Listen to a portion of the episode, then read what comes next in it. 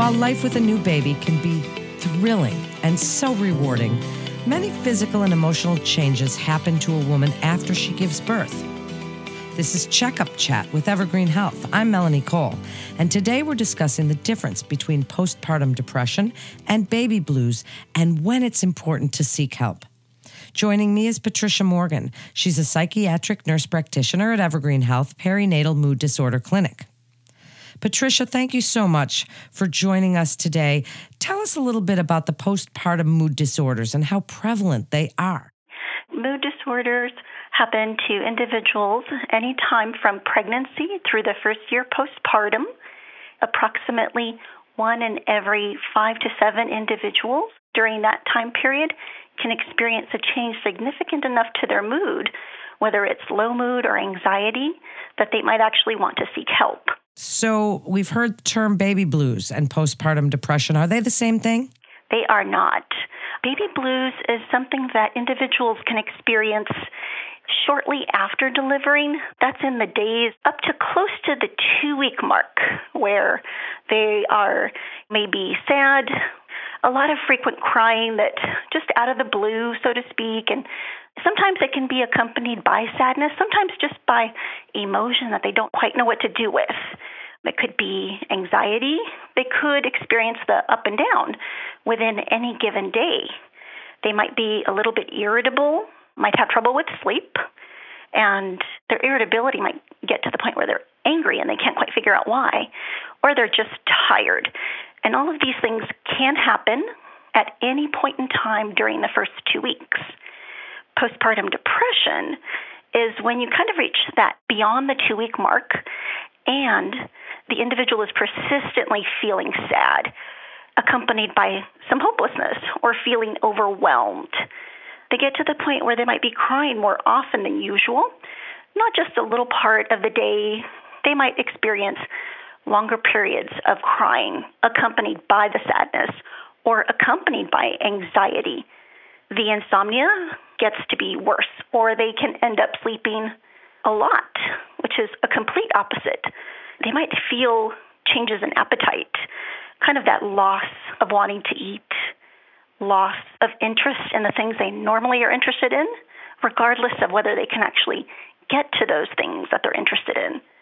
They might have trouble concentrating.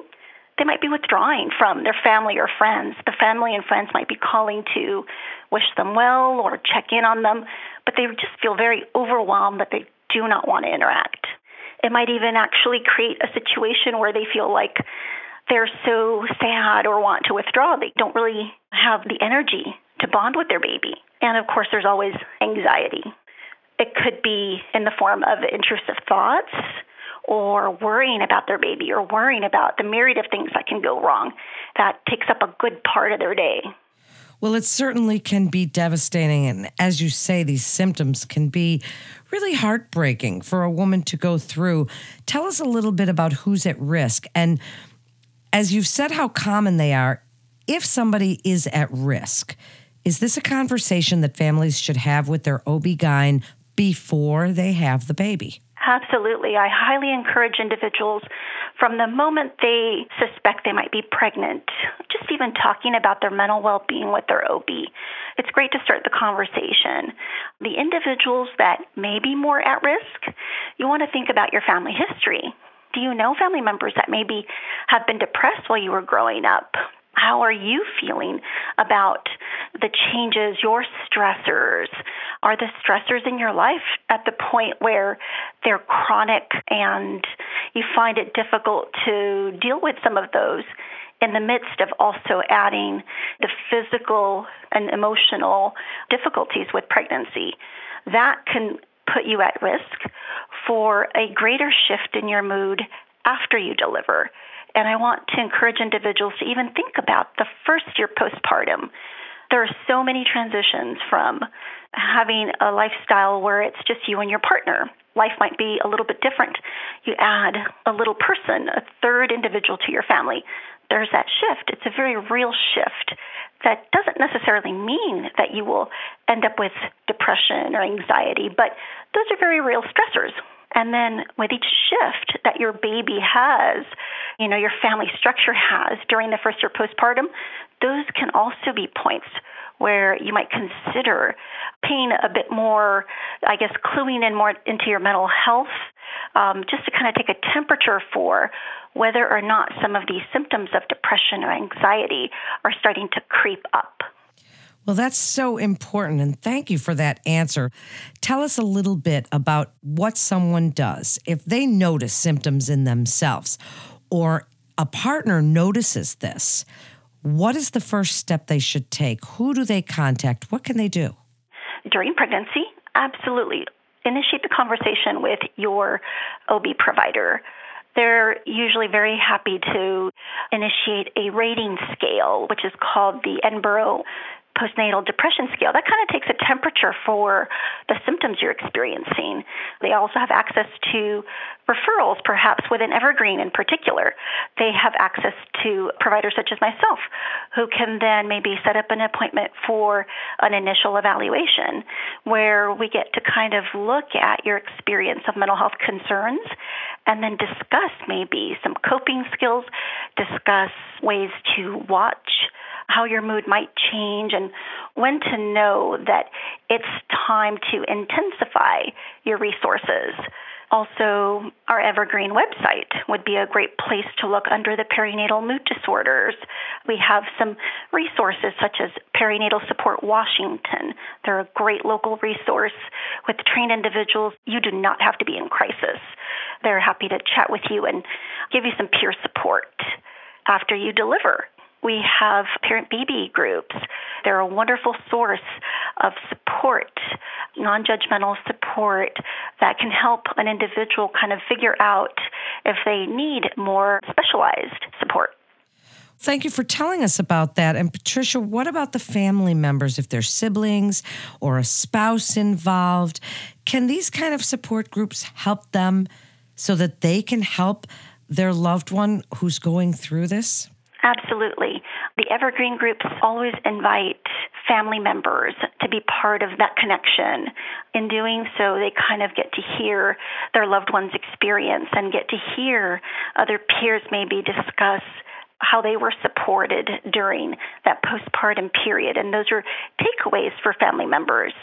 The Evergreen group called This Is Not What I Expected is also a wonderful place for partners, family members to drop in along with the individual who delivered and get some peer support for themselves as well as tips on how to engage in supportive, non-judgmental environment for their loved one. What would you like women that are going through this to know about taking better care of themselves? If they get postpartum depression or baby blues, what you want them to do for self care while they're trying to sort out whether they're going to look to medicational interventions, support groups, all of these things. What would you like them to know about self care and taking care of themselves so they can take the best care of baby? What I normally tell individuals when they come to see me, we look at just the basic needs, which is sleep, feeding self, and something that I know we don't do a lot of is giving ourselves grace. This is a transition, a period of time where you may lack some of the structure. This is completely new territory. So we want to encourage the environment at home where they can get solid blocks of sleep to the extent that you can with a newborn. We call in reinforcements when we can because we want the individual to get rest. We want the individual to eat, even if it's small meals, even if they leave things on the counter as a way of being able to stop by and grab a little sustenance. We want to be able to remind the individual that this period of time is short. They will get through this. They're not alone. And if they feel like they need to talk to somebody about whatever it is that they're feeling, that they reach out for just a peer. And that's why we have these wonderful warm lines through Perinatal Support Washington There is the suicide prevention lifeline. You don't have to be in crisis to give those individuals a call. There is reaching out to your providers, just saying, I'm experiencing this difficult time, and that way your providers know to kind of keep track of that so that you don't have to. So there's a myriad of ways that you can get support, but in the moment at your home, I would say sleep. Fortify yourself with as much rest as you possibly can, given the requirements of your life, because that is what's going to help to protect your mood over a period of time. You can also reach out to the Evergreen Health Postpartum Care Center.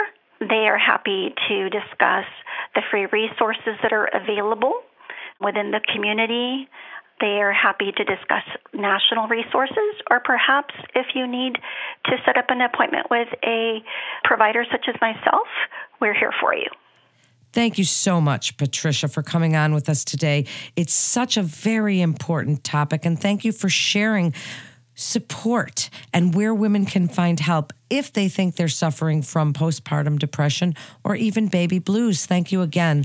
That concludes this episode of Checkup Chat with Evergreen Health please visit our website at evergreenhealth.com slash perinatal mood for more information and to get connected with one of our providers. Please remember to subscribe, rate, and review this podcast and all the other Evergreen Health podcasts. I'm Melanie Cole.